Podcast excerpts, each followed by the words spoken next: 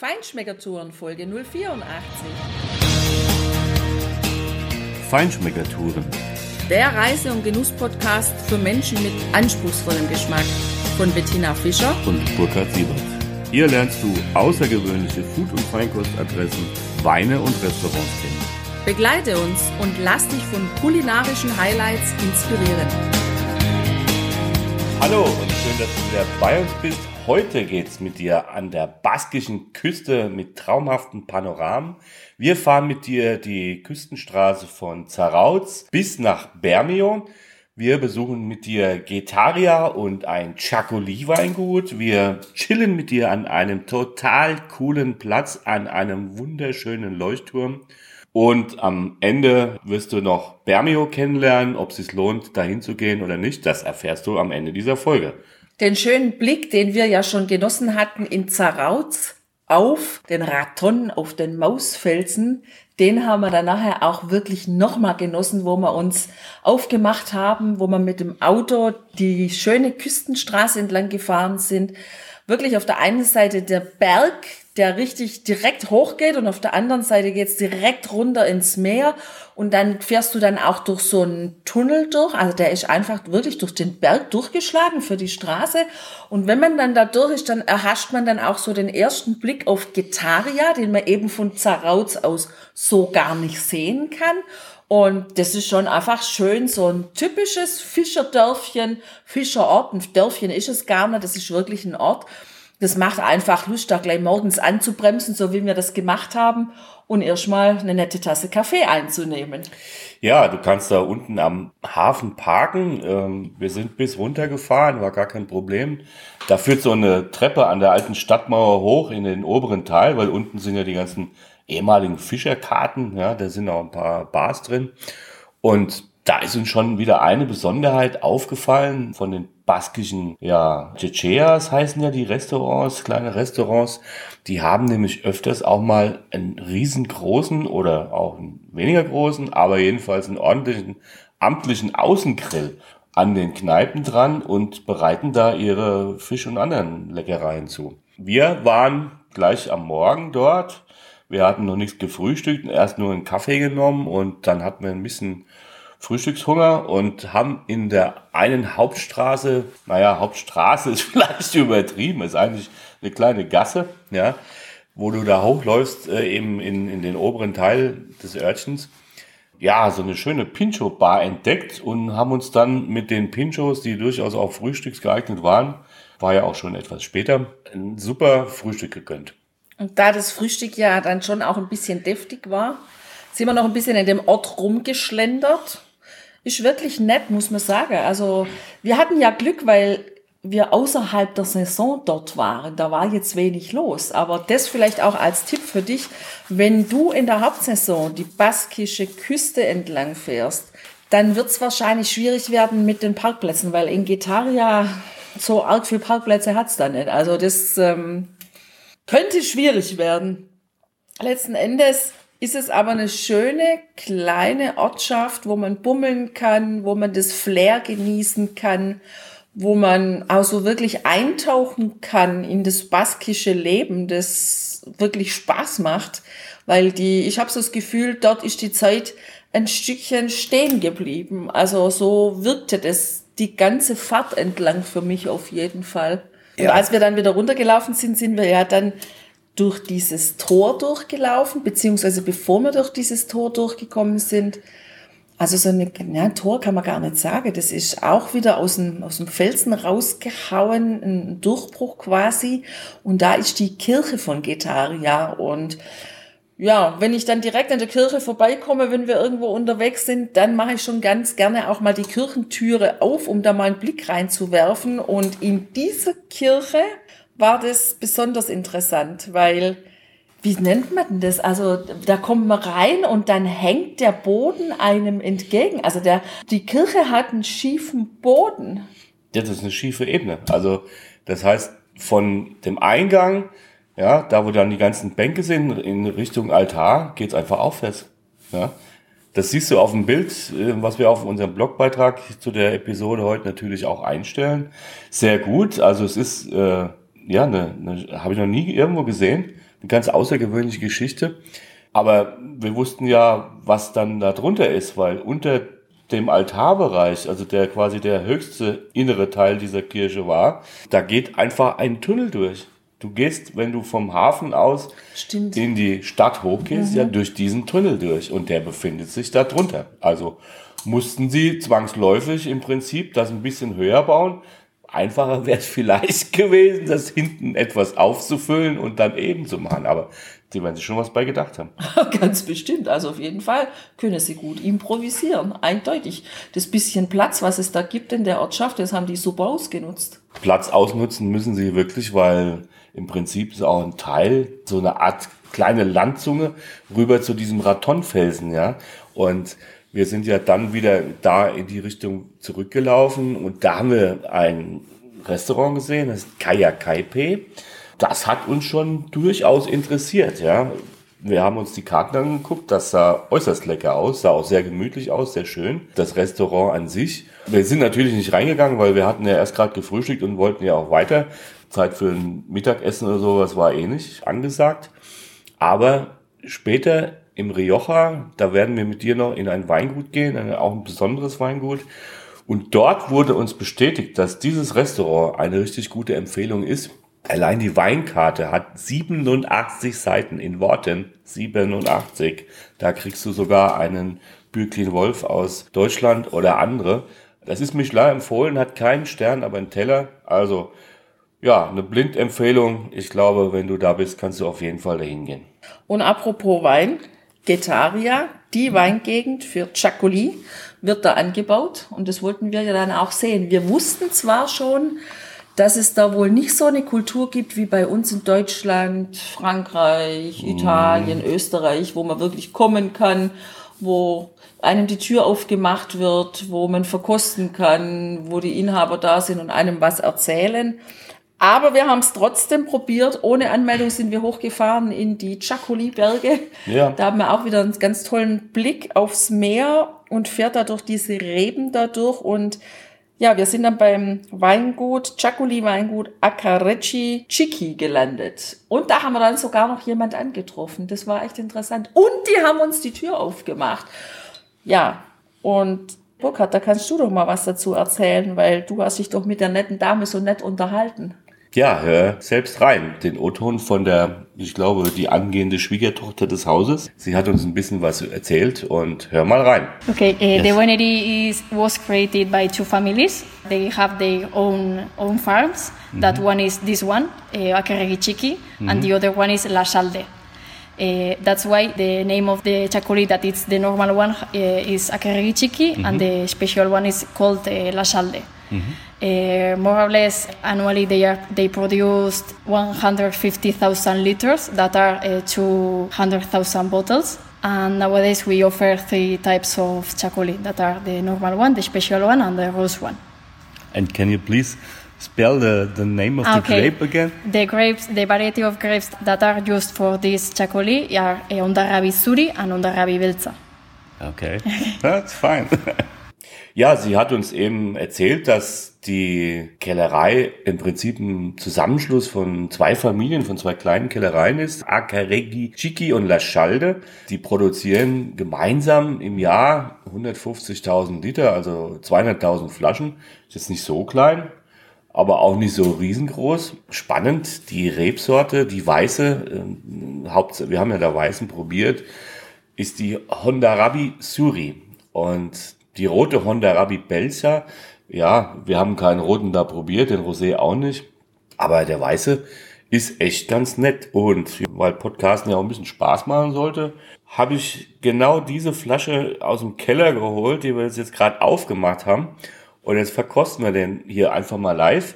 Vor allem hat der auch einen total speziellen Kork, habe ich noch nie gesehen. Den kannst du nämlich wieder auf die Flasche aufsetzen und er hat so zwei kleine Schlitze dran. Das heißt, du kannst dann aus dieser fast verschlossenen Flasche deinen Wein einschenken. Das heißt, er bleibt kühl, es geht nichts raus und es kommt auch nichts rein.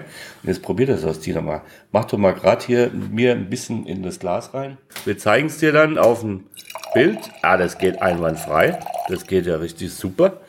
Ja. Tina, was sagt uns dieser Wein? Also, Der Chacoli an sich, das sind sehr leichte weiße Weine, so um die 11 Prozent hat der hier jetzt auch. Der hat frische, säuerliche Noten. In der Nase finde ich so, so leicht paar gelbe Früchte, aber nicht sehr intensiv.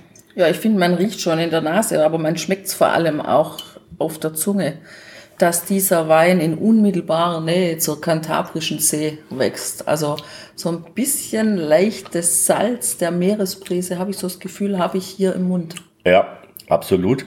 Und auch durchaus, ja, einfach sehr, sehr trockener Wein ist das.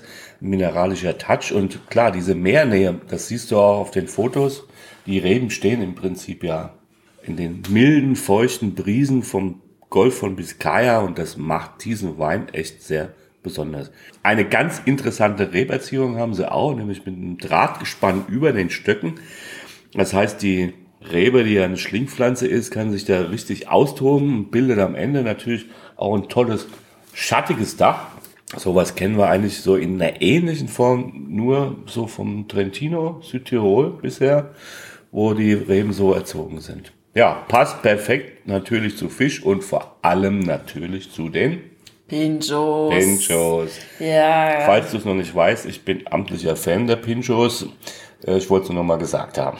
Übrigens kannst du ein Bild von der Flasche und vor allem von diesem abgefahrenen Korken, wie immer bei uns auf der Homepage feinschmeckertouren.de, im Blogbeitrag sehen. Mit der Weinprobe sind wir da ja schon ganz gut gestartet auf unserer Tour entlang des Meeres in Richtung Bermeo, in Richtung Bilbao letztendlich. Zeit haben wir uns genommen und Zeit musst du dir da unbedingt nehmen. Und es lohnt sich absolut, diese Panorama-Küstenstraße zu fahren, weil da geht's rauf und runter, da geht's um viele Kurven, um sehr viele Kurven. Am Ende hatte ich das Gefühl, die Kurven hören gar nicht mehr auf, aber man hat immer wieder wunderschöne Ausblicke aufs Meer, auf die Landschaft, in die Wälder, in die Berge, also und auch immer wieder die schönen Parkplätze, wo man anhalten kann, wo man sich Zeit nehmen kann, wo man Fotos machen kann. Du wirst auch da wieder ganz viele schöne Fotos sehen, die wir gemacht haben. Und wir sind zum Beispiel über Ondaroa gefahren, hoch in die Wälder. Und das war so ein ganz spezieller Wald, den ich, wenn überhaupt, nur ansatzweise aus meiner Kindheit hier kenne, weil da gab's riesige Farne. Da waren Farnblätter. Also ich will mal sagen, wenn ich da eins abgerissen hätte, das hätte mich wahrscheinlich zur Hälfte bedeckt. Also irre. Ich hatte so das Gefühl, hier ist die Natur noch wirklich intakt. Also ich hoffe es zumindest auch für die Natur, dass dem so ist. Und weil wir ja mit dem Cabrio offen gefahren sind, hatten wir dann auch diesen umwerfenden Geruch von Eukalyptus und ätherischen Ölen, Aromen in der Nase. Das hat schon richtig Spaß gemacht. Ja, das war richtig toll und mich hat das auch so an meine Kindheit erinnert, wenn ich früher mit meinen Eltern und meinen Großeltern, also ganz früher, äh, durch den Wald gelaufen bin, ja. Da waren diese Fahne fast überall, ja. Und wenn es heiß war, dann hat mein Vater so ein paar Fahne abgemacht und hat mir daraus ja, einen Sonnenschirm gebastelt, das weiß ich noch. Das war ganz witzig. Das hätte man da mit Sicherheit auch super machen können. Aber Tina, du hast ja was völlig Wichtiges vergessen. Bevor wir nämlich durch diesen Farnwald gefahren sind, waren wir nämlich in Sumaya.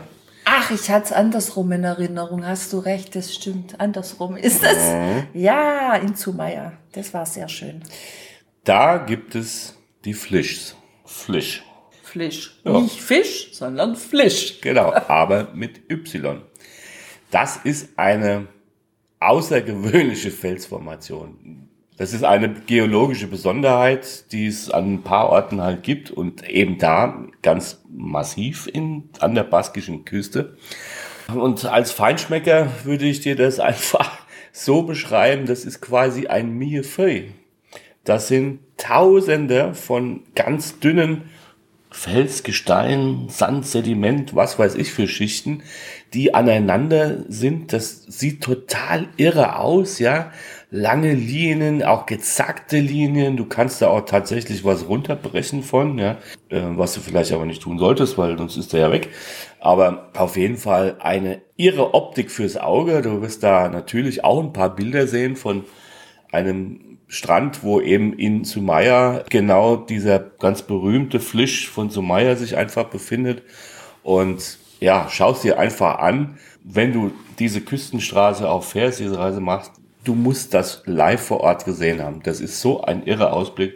Wir waren da echt ja, locker zwei Stunden und haben das so genossen. Ja, Gott sei Dank, wir wussten das vom Reiseführer. Wir hatten uns da mal informiert, weil du siehst es so erstmal nicht. Also da gibt's eine ganz lange Promenade an dem Fluss, der dann ins Meer fließt. Und da kann man auch ganz toll parken. Und von da aus läufst du vielleicht geschätzt, naja, lass das vielleicht 300, 400 Meter sein, wo man den Berg hochläuft. Wenn du dann ja, oben bist, dann siehst du es auf einmal, diesen wunderschönen Strand mit dieser Felsformation. Also schau dir unbedingt die Bilder an bei uns auf der Homepage, weil das ist, das lässt sich so ganz, ganz schwierig beschreiben. Es ist einfach wunderschön fürs Auge und auch so eine ganz entspannte Weite dann auch wieder mit diesen riesigen Felswänden und unten der große Strand. Also wirklich schön. Ja klar, auch zum Baden natürlich toll wenn man die Temperatur ab kann. ja, von da aus, äh, nach dem Farn- und Eukalyptuswald, sind wir ja nach Lecatio gekommen. Ist auch ein ganz nettes Städtchen, hat auch ganz breite, große Strände. Die Strände sind eigentlich immer relativ geschützt, auch in so Buchten oder Halbbuchten drin. Äh, an den an den Orten, wo dann meistens von hinten auch noch ein Flüsschen durchkommt und da ins Meer fließt. Also eigentlich sehr geschützt. Also Zaraus, so als richtig offene Küste, direkt offene Küste vom Meer, war eigentlich so die Ausnahme, die wir da gesehen haben. Und das ist ja auch nicht ganz unangenehm, wenn du da äh, entsprechend baden willst. Das war mir nicht. Wir sind durch diese Städtchen durchgefahren, eigentlich auf dem Weg weiter Richtung Westen. Und da war, wenn ich mich recht entsinne, irgendwo so eine Baustelle und der Weg, den unser Navi uns angesagt hatte, den wir auf der Karte auch gesehen haben, der war erstmal so nicht fahrbar und dann haben wir uns da so ein bisschen verloren und sind da einfach immer weiter rausgekommen. Und das war aber richtig gut so, gell? Das war der absolute Volltreffer. Inspiriert von den wirklich schönen Ausblicken, die wir da schon genossen hatten, sind wir dann letztendlich am Leuchtturm draußen gelandet. Wir sind wirklich bis zum allerletzten Punkt dann auch hochgefahren und naja, die Basken sind ja die Genießer und dementsprechend haben sie am Leuchtturm eine kleine Bar hingestellt, was uns sehr entgegenkam. Ach, war das herrlich. Das war ein traumhafter Ausblick. Hoch auf diesem Felsen, der Leuchtturm leicht unter dir, also leicht unterhalb dieser Kneipe auch. Und dann hast du dieses grandiose Panorama gesehen, nach beiden Seiten die Küsten, ja, die Weite des Blauen Meeres. Ab und zu ging unten so ein kleines Boot vorbei, ein Segelboot oder ein Fischkutter. Dann haben wir uns da erstmal so einen Most bestellt, so ein alkoholfreies Erfrischungsgetränk, schmeckt auch richtig super. Also sehr fruchtig eben, ja.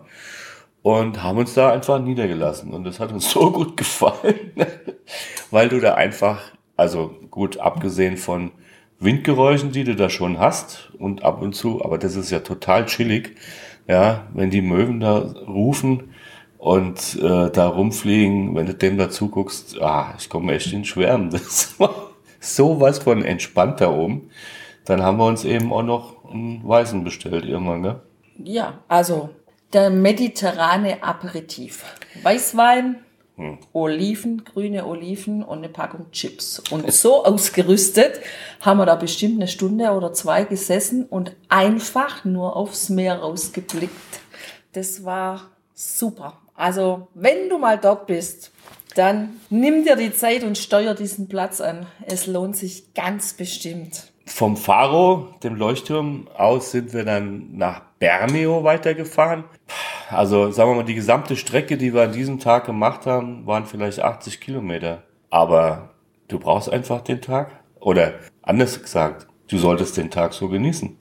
Weil das macht echt Lust und Laune und chillig und entspannt dich total, diese vielen Ausblicke und diese vielen Impressionen zu haben. Und wir hatten deshalb auch keine Lust mehr weiter nach Bilbao durchzufahren, was ja eigentlich unsere nächste Hauptstation war wir haben eigentlich, ja, es ging um 35 Kilometer, aber wir wollten das nicht mehr machen und haben deshalb in Bermeo noch eine Übernachtung eingelegt. Da hatten wir uns auch ein Restaurant ausgesucht, nämlich das Jokin, direkt am Yachthafen sollte das gelegen sein. Und ja, dann haben wir da aber auch niemand so richtig angetroffen oder am Telefon. Wir haben versucht, da anzurufen, haben das aber auch gar nicht so richtig verstanden. Ja, das war ein bisschen dubios. Wir haben ja dann auch unseren Hotelinhaber nochmal gebeten, da anzurufen, aber der kam auch irgendwie nicht weiter, außer dass es geschlossen ist. Und jetzt standen wir da, wir waren ja schon ein bisschen spät dran am Abend und hatten Hunger und irgendwie keinen Plan, wo wir hin sollten. Und dann haben wir wieder unseren Joker gezogen, den wir dann immer ziehen. Nämlich, dass wir die Leute vor Ort fragen, wo kann man denn hingehen? Und das war ganz gut, dass wir das gemacht haben, weil gerade der Inhaber dieses kleinen Hotelchens, wo wir da übernachtet haben, der kannte natürlich einen Restaurantbesitzer, Besitzerin und hat da angerufen und hat für uns einen Tisch reserviert.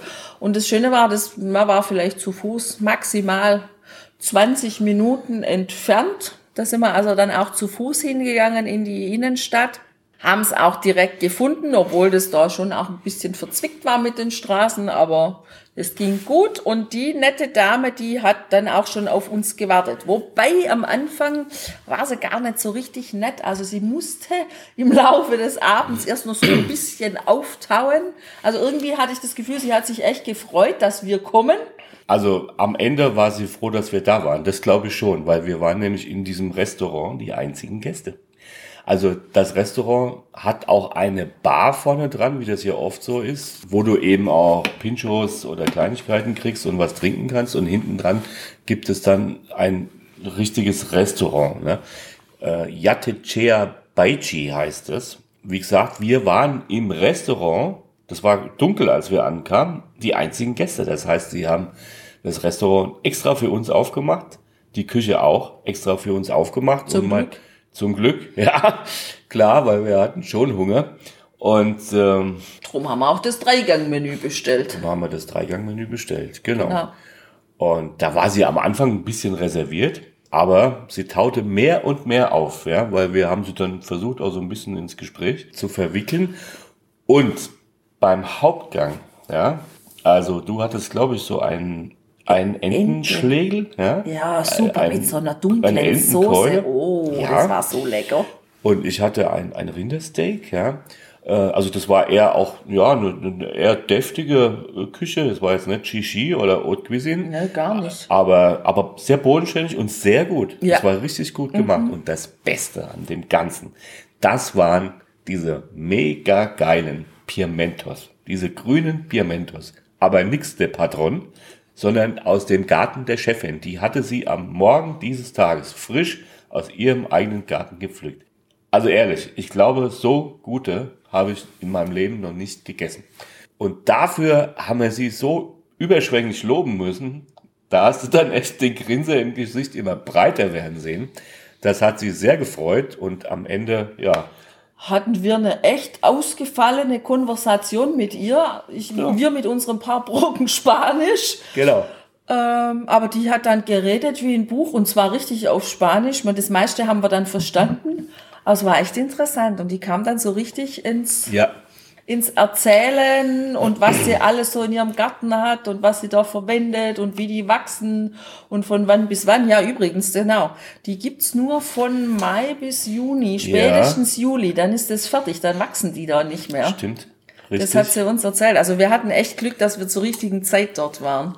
Und am Ende, nach einem richtig amtlichen Flan, hat sie uns dann, glaube ich, auch noch, wenn ich mich recht entsinne, sogar ein Schnäpschen aufs Haus ausgegeben. Ja, Genau. Also wir hatten einen tollen Abend, tolles Essen dort in diesem Restaurant. Ja, Techeka Baichi. Wenn du in Bermeo bist, dann können wir dir das wirklich wärmstens ans Herz legen. Die Frage ist, ob du je nach Bermeo kommst, weil diesen Ort braucht eigentlich kein Mensch. Doch, die Leute, Ja, die Sardinen, Fische aus der Dose haben wollen, die brauchen den Ort, weil dafür ist er bekannt. Du hast völlig recht, da habe ich einen Blödsinn geschwätzt.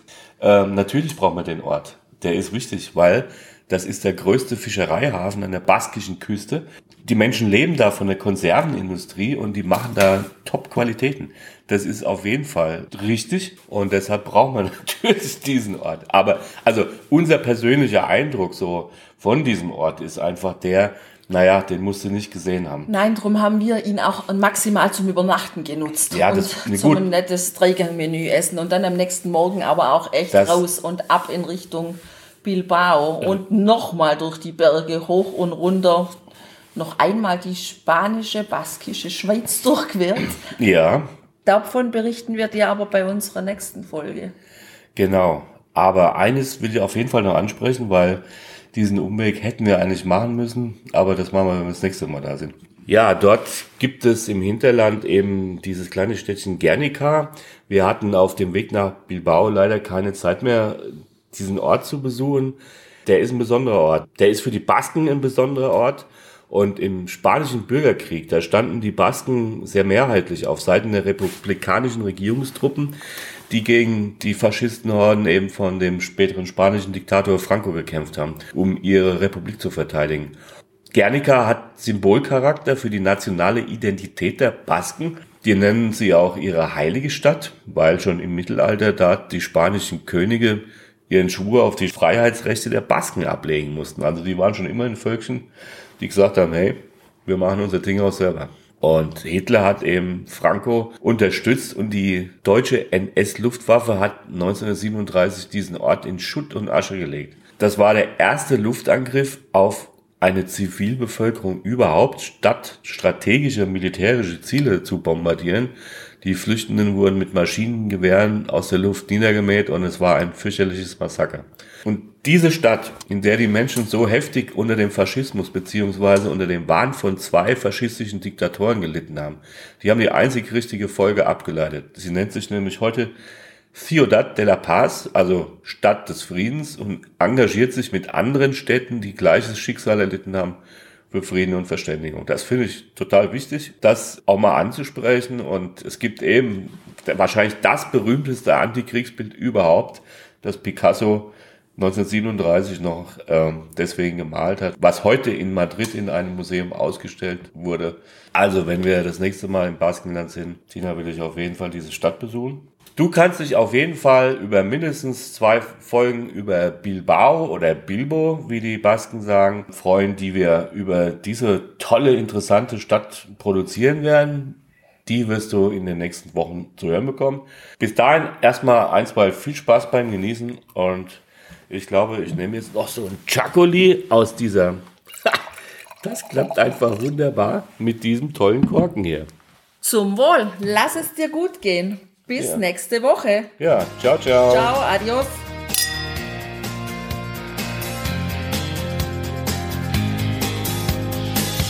Hier endet dein Genusserlebnis noch lange nicht. Komm rüber auf unsere Homepage feinschmeckertouren.de und schau dir die Bilder zu unserer Show an. Dort findest du auch wertvolle Links zu den heutigen Empfehlungen. Verpasst keine Neuigkeiten mehr und trag dich am besten gleich in unseren Newsletter ein. Wir freuen uns auf deine Anregungen für weitere Episoden und einen regen Austausch mit dir. Viel Spaß beim Genießen, denn du weißt ja, Wahrer Reichtum besteht nicht im Besitz, sondern im Genuss. deine Feinschmecker-Guides Bettina Und Burkhard.